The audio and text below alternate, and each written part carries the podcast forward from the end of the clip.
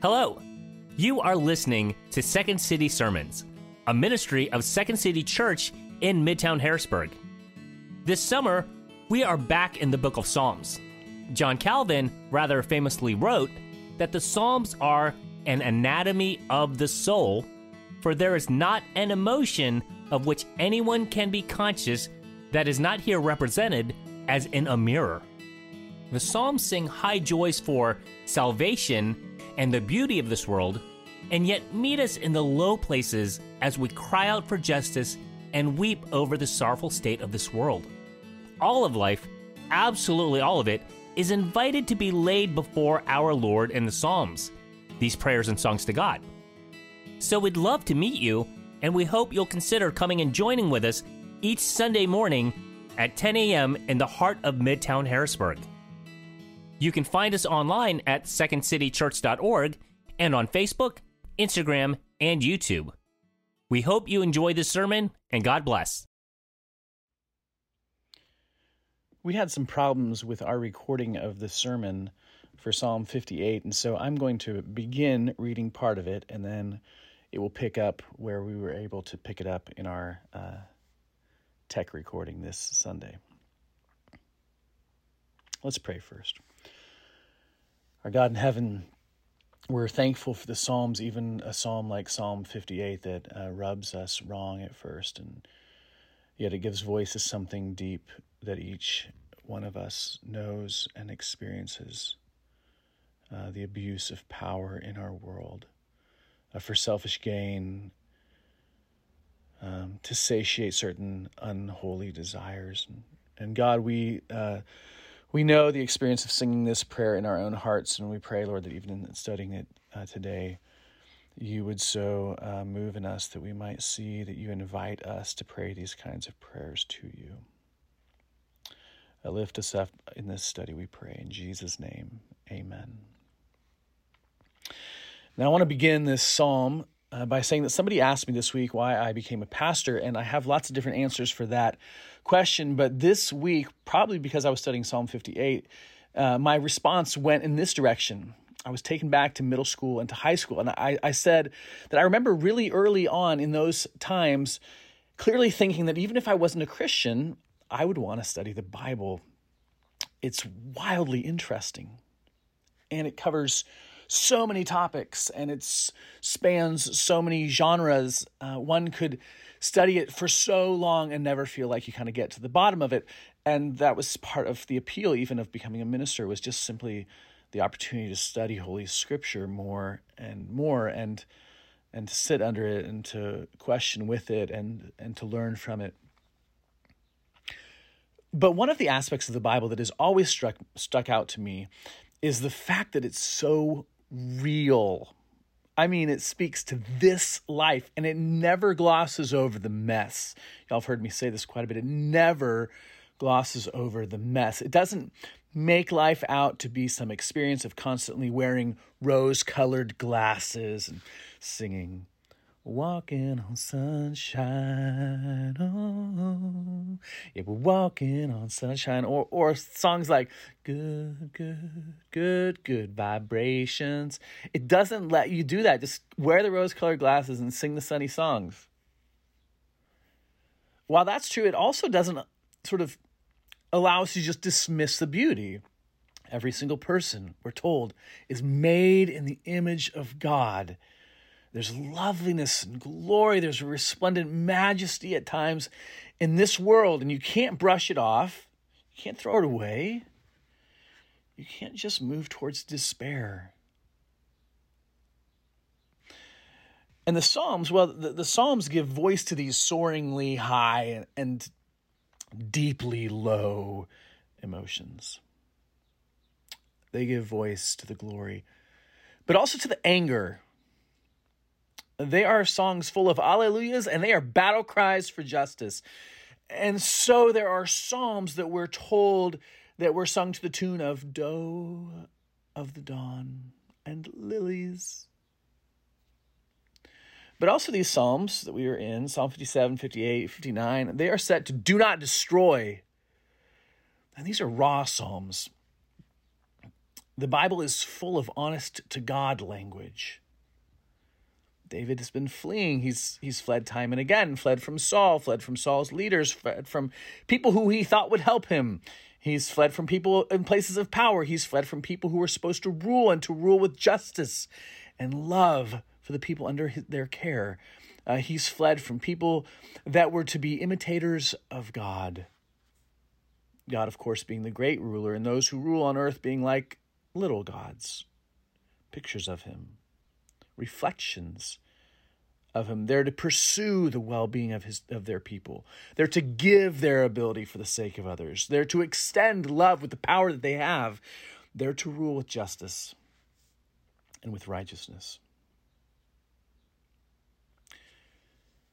On April 4th in 1991, just a little over 32 years ago, Chuck Colson gave an address at the Harvard Business School. Uh, not long before that, the Harvard Business School had established the chair of ethics because they recognized a need in American, American leaders uh, for a greater sense of ethics and a greater understanding of morality in business and leadership. And when that was established, Colson had actually written about their commitment to philosophical relativism, relativism, and he said that philosophical relativism actually precluded, made null, their desire to teach ethics but they invited him and, and he came and and he spoke about the prevalence of leaders who have abused their leadership. This is some of what he said at the beginning.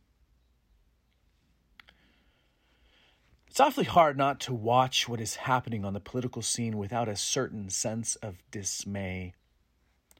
Look at the Keating Five. Five United States senators tried in effect by their own tribunal just before that, Senator Dave Durenberger, who happens to be a good friend of mine, was censured by the Senate. I also spent time with Marion Barry, the former mayor of the District of Columbia, who was arrested for drug use. And in South Carolina and Arizona, scams in the legislatures have been exposed by federal prosecutors. I saw a press release in which the Department of Justice boasted that last year they had prosecuted and convicted 1,150 public officials, the highest number in the history of the Republic. They were boasting about it. Yet I read it with a certain sadness because it seems that kind of corruption has become epidemic in American politics. We've seen congressmen, one after another, Coelho, Wright, Frank, Lukens, both sides of the aisle, either being censured or forced out of office. We see probably the most cynical scandal of all, the HUD, the Housing and Urban Development uh, scandal where people were ripping off money from the public treasury that was designed to help the poor. Then we've seen more spy scandals during the past five years than in all previous 195 years of American history combined. People selling their national honor for sexual favors or for money. Business is not immune. The savings and loan scandals are bad enough on the face of them, but the fact that they're, they're so widespread has fostered almost a looter's mentality. Ivan Boesky, speaking at UCLA Business School five years ago, said, Greed is a good thing. And he ended up spending three years in federal prison. Just last week, one of the major pharmaceutical firms, this is 1991, okay, major pharmaceutical firms was fined $10 million for covering up violations of criminal statutes. It affects athletics. If you picked up a newspaper this week, you saw that Sugar Ray Leonard has just admitted to drug use. He's been a role model for, model for lots of kids on the street. Pete Rose spent time in prison for gambling. Academia has been affected. Stanford University's President Kennedy was charged with spending $7,000 to buy a pair of sheets. And Chuck Colson says they must be awfully nice bed linens. But for your sake, I, I did the math, actually, I, I Googled it, and 7,000 in 1991 is about 15,000 today. So 15,000 for bed sheets. Here's his, oh, and charging them improperly to a government contract. One day, a Nobel Prize winner was exposed for presenting a fraudulent paper, and the very next day, a professor at Georgetown University was charged with filing a fraudulent application for a grant from the National Institute of Health. Probably saddest of all, at least from my perspective, are cases of certain religious leaders like Jimmy Swaggart and Jim Bakker, Bakker, whom I've also visited in prison, was prosecuted for violating what should be the most sacred trust of all, to speak for God and to minister to people in their needs. What's he doing? He's just listing all of these leaders in almost every sphere of life government and public service and business and athletics and religious leaders who are abusing their places of power. I mean, here's the thing, right? It may be vogue, in vogue right now to say, hey, you do you. Do what makes you feel good. But um, I guarantee that every single one of us cringes at the thought of somebody who is in a leadership position, a place of power, abusing it for their own good, their own gain. On Friday, I read about a physician in Wilmington, North Carolina. He was fined $170,000 because he has continued to prescribe opioids to a single mother of four again and again and again. And what do do- doctors take? They take this oath that said, it will do no harm. I mean, it's laughable to think of this quote from 1991 and the pharma- pharmacy companies being fined $10 million um, last year in 2022. Johnson & Johnson, AmerisourceBergen, Cardinal Health, and McKesson, all pharmaceutical companies, paid $26 billion in fees because of how they promoted the opioid crisis.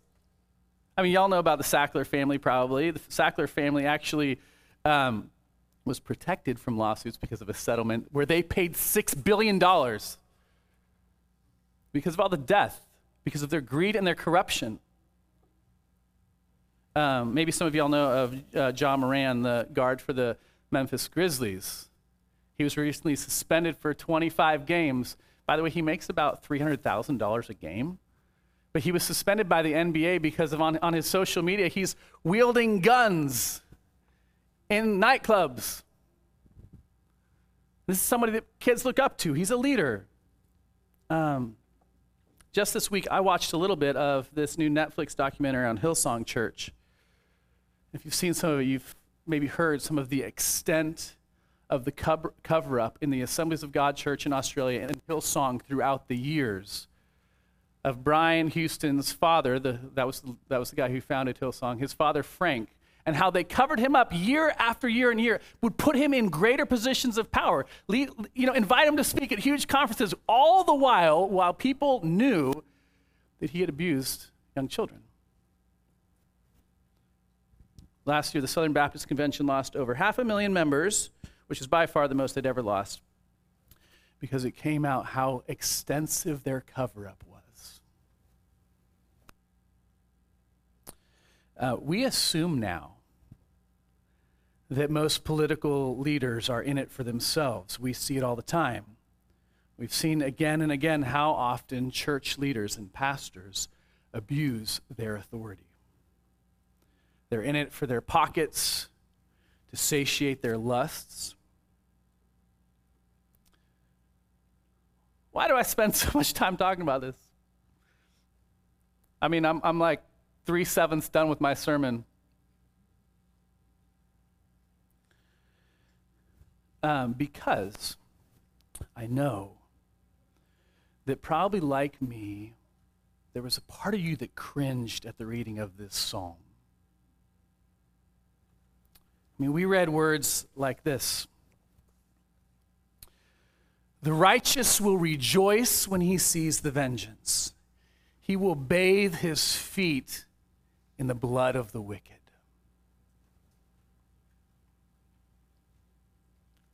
Is anybody else just like their palms are getting a little sweaty just hearing that again? What's going on? Here's the thing you gain nothing, you gain nothing at all by denying the real nature of this world and your experiences in this world. You gain nothing from it. As one commentator said, fear, hurt, anger, and the desire for revenge are elements of our lives as human beings. They are. And we have to be confronted with our full humanity and, and the nature of this world. And what we cannot do, what you cannot do, is pretend that some sort of real spiritual experience, real spirituality, is just brushing all that aside. You gain nothing from doing that, nothing at all. You gain nothing from that kind of vapid spirituality. Because you are right, and God knows it, when your blood begins to boil with anger. When you learn that a church, in the name of Jesus, doing work in the name of Jesus, has covered up scandal after scandal after scandal. You're right to have your blood boil, and God knows it. You're right to have clenched fists.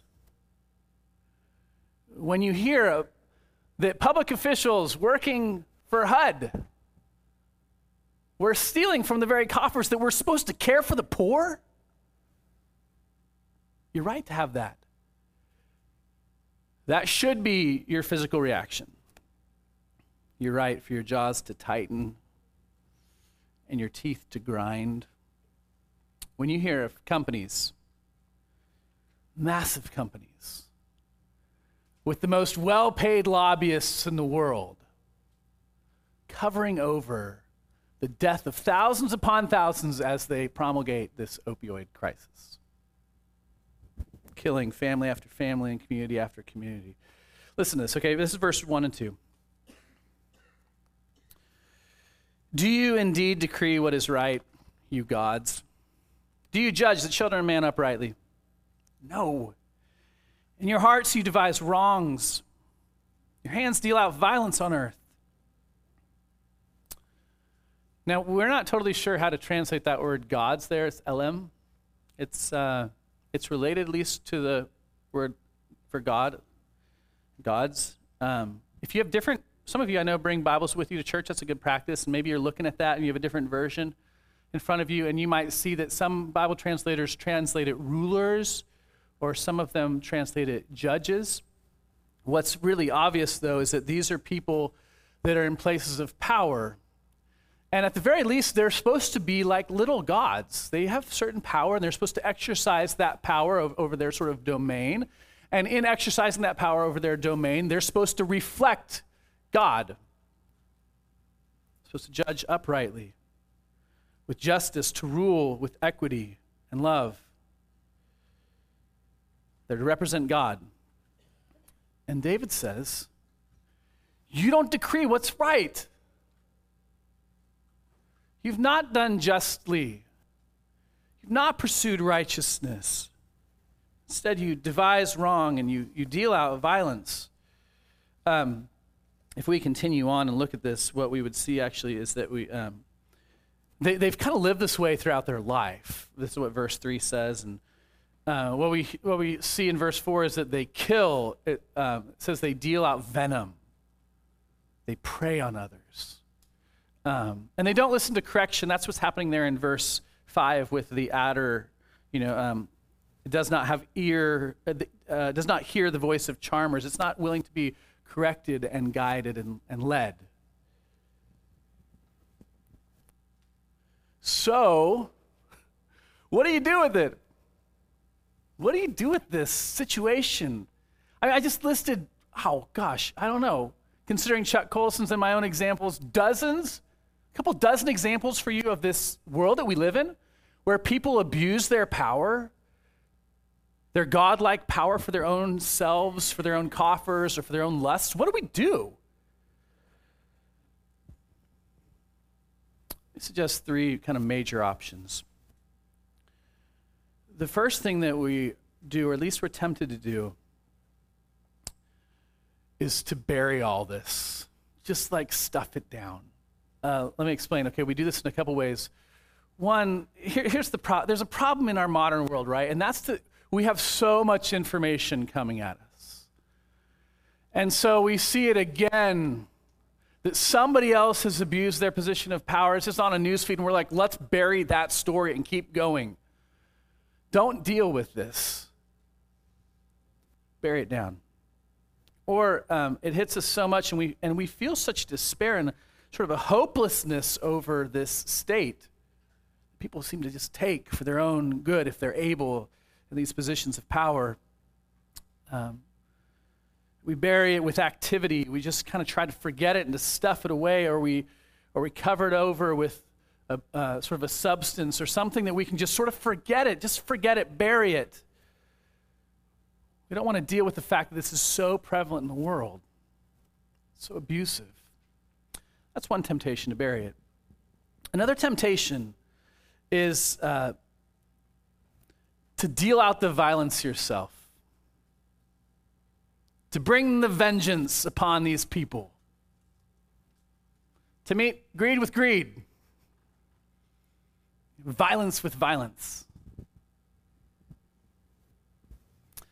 I, I don't know how, how you can possibly hear or um, view the abuse of power in the world and not actually just get angry and it kind of hit your body and you want to lash back out. I mean, the anger's got to go somewhere. Where it often goes is vengeance. And we hear Jesus tell us to love our enemies and to do good to those who hate us and to bless those who curse us. Um, but it seems maybe like it's too much and something needs to be done and violence needs to be brought to violence. We hear Paul tell us to not repay evil for evil, and we kind of wonder if he's living under a rock. Where are you living?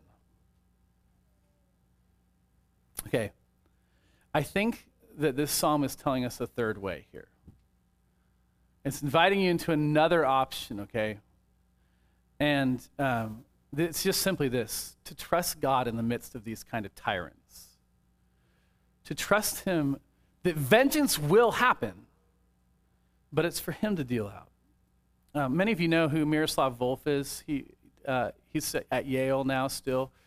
Uh, he's professor of, of theology there, and he also is the director of their Center for um, Culture and um, Faith, Faith and Culture. Um, he's Croatian, but he lived and had a lot of experiences through the genocide that p- happened in Yugoslavia, and so he speaks about violence very personal, personally. This is what he, he says in his book, Exclusion and Embrace. He says this My thesis is that the practice of nonviolence requires a belief in divine vengeance. How are you going to bless ins- instead of curse? How are you going to not repay evil for evil? These things that Jesus and Paul call us to. Let me read start this over. My thesis is that the practice of nonviolence requires a belief in divine vengeance.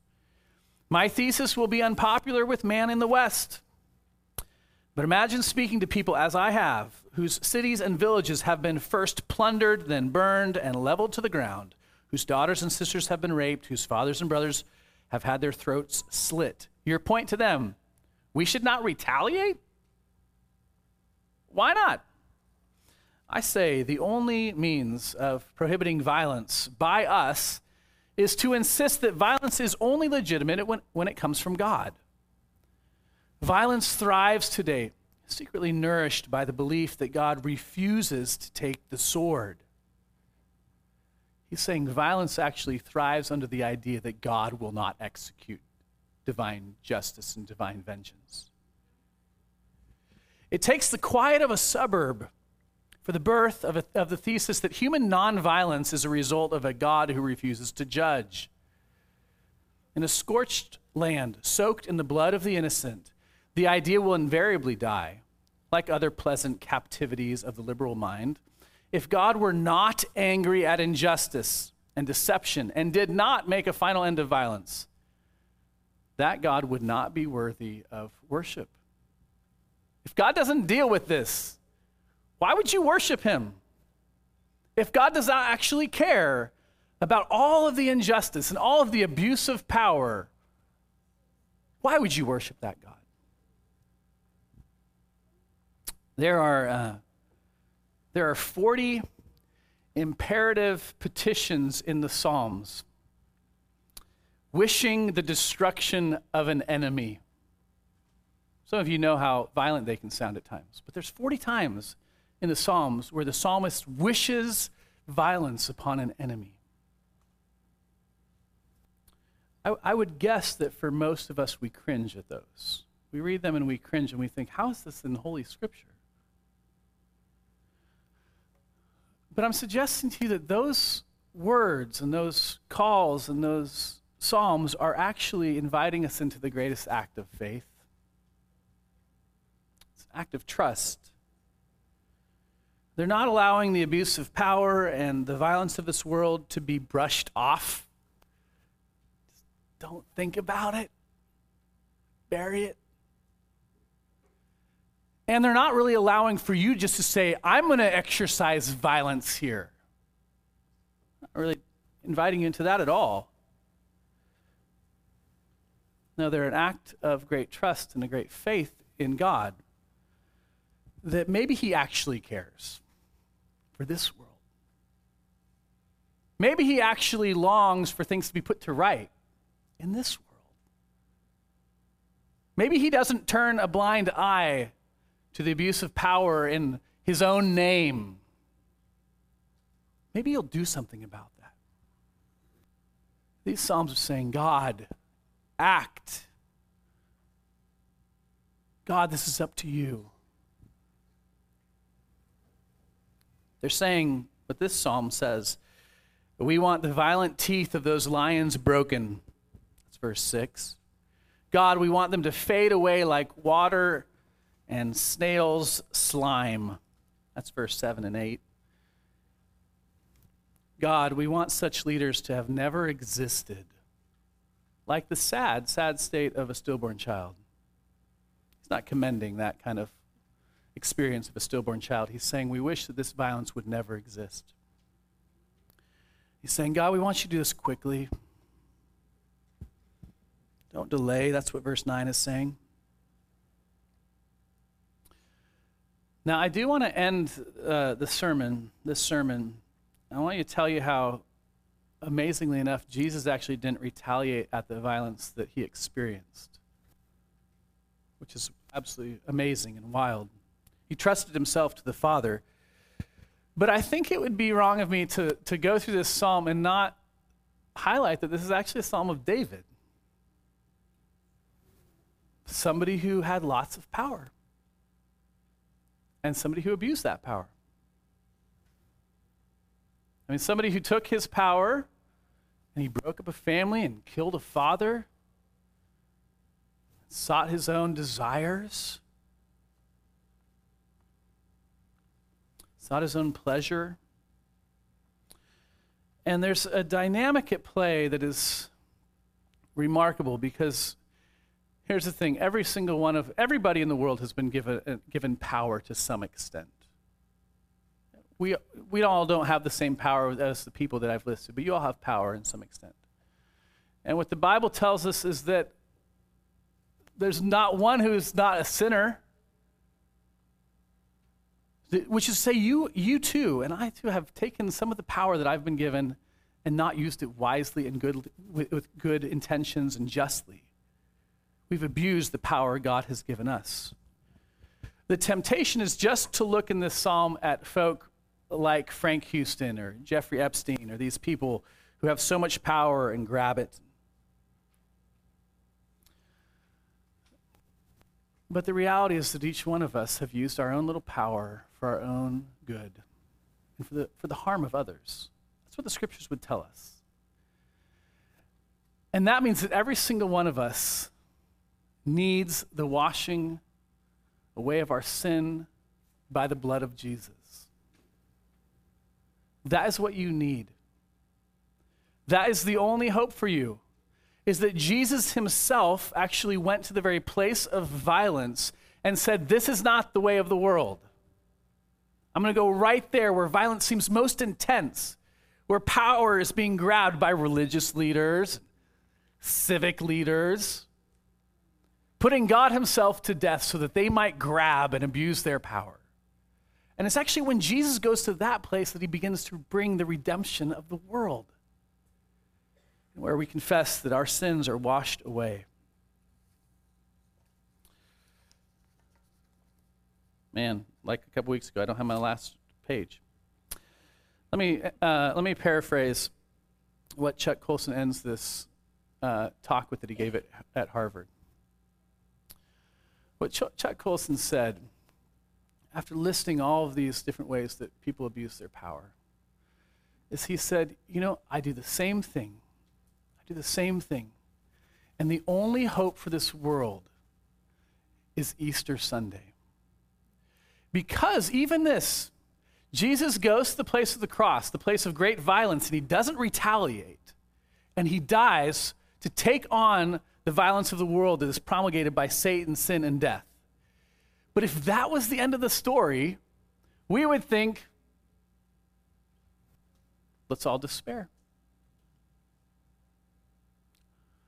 Or let's bury it all. It's too depressing. Or we must execute vengeance. We must take on the violence. That's what would happen if Jesus just stayed dead. But you know what? There's resurrection. There's resurrection, which is God saying that violence does not have the final say. It doesn't. It's God saying, I'm going to do something one day finally and fully that you would never imagine. That your hearts are aching for and longing for, that your bodies are reacting towards right now, desiring God to act. God in Christ in the resurrection on Easter says, I will do it. Vengeance will be mine. And there will be a day when there'll be no more sighing, nor tears, or crying, nor pain anymore. Easter is just the first fruits of the resurrection of all things. And God will bring it about. It's the question. I have a few questions for you. What do you do with the violence of the world? What do you do with the anger that you experience? The Psalms are inviting you to, to feel it, to express it. What do you do in the midst of tyrants, the abuse of power? I suggest to you that Psalm 58 invites you to trust the Lord. Trust Him in a, in a place where you think there's no way. David has been fleeing again and again and again from people with strength and with power. David says, Trust the Lord. Trust Him. Good Friday is not the end of the story. The violence that we see is not the end of the story. The abuse within the church is not the end of the story. Vengeance is mine, says the Lord. And that's good news. Amen? Lord, God, I pray that we will not turn a blind eye or a deaf ear to the abuse that we see in the world all over the place. I pray that we would decry, especially the abuse in your church that we hear about so often. God, I pray that we would walk in the way of Jesus and be obedient to you, Lord, who, that we would be those who bless those who curse us, that we would turn the other cheek in the midst of a violent situation, that we would be those who pursue peace. God, uh, we ask you to act, though, just like David did. God, we pray especially for the church that sees so much abuse of power, money grabbing, and pursuit of pleasure. God, put it to death, please. Bring to an end corrupt pastors and corrupt church leaders, corrupt politicians, corrupt businessmen, and corrupt companies. We lay these things in your hand, Lord. God, we thank you for the cross of Christ and the blood that was shed there uh, at Calvary that washes away our sins. We bless you, Lord Jesus, that though you could have called the host of heaven to do away with these people that were grabbing for power to the extent that they would kill you, you still took upon the violence of the world and brought your peace. Thank you, Lord Jesus. We lay this world in our hearts that are at times full of joy and at times full of anger. We lay it all before you, Lord. Give us faith, God. Give us faith in this world to follow you in the midst of such tyrants. In Jesus' name we pray. Amen. Thank you for listening to Second City Sermons Podcast.